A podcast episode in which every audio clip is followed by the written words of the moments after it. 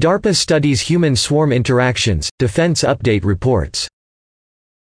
Unmanned systems are widely used by the military in numerous missions, assisting soldiers and operators in tedious and dangerous tasks. But in the near future, robotic systems will assume collaborative missions without human control, helping other robots performing complete missions autonomously. The tools and methods required to conduct such missions are currently being evaluated by the U.S. Defense Advanced Research Projects Agency, under the Offensive Swarm-Enabled Tactics Program, also called OFFSET.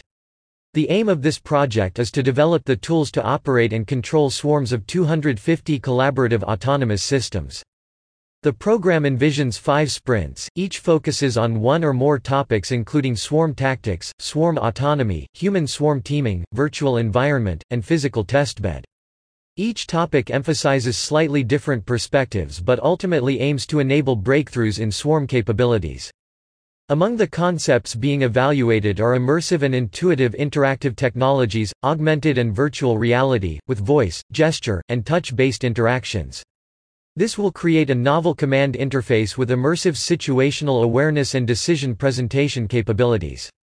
The interface would also incorporate a swarm interaction grammar, enabling freestyle design of swarm tactics that allow dynamic action and reaction based on real-time conditions in the field.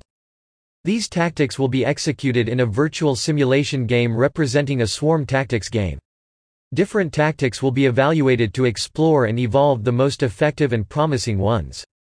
Users could submit swarm tactics and track their performance from test rounds, or join with other concepts loaded to the program's Swarm Tactics Exchange, to design swarm tactics by composing collective behaviors, swarm algorithms, and tactics. The first sprint included teams led by technology giants Raytheon, Northrop Grumman, and Lockheed Martin. Each company teamed with an academic research center. The second sprint focused primarily on research institutes, including Carnegie Mellon and Cornell Universities, Michigan Technological University, and the Universities of Boulder, Colorado, and Charlotte, North Carolina. Caranova Technologies, Heron Systems, and Siemens Corporation were also awarded research contracts as part of the second OFFSET sprint. The third swarm sprint seeks to increase the collection of swarm tactics available for the user. At this third sprint, participants will be required to employ heterogeneous swarms of aerial and ground robots, performing autonomous and collaborative maneuvers on a specific mission. For example, they will be tasked to conduct an urban raid, within 4 square city blocks, over a mission duration of 1 to 2 hours.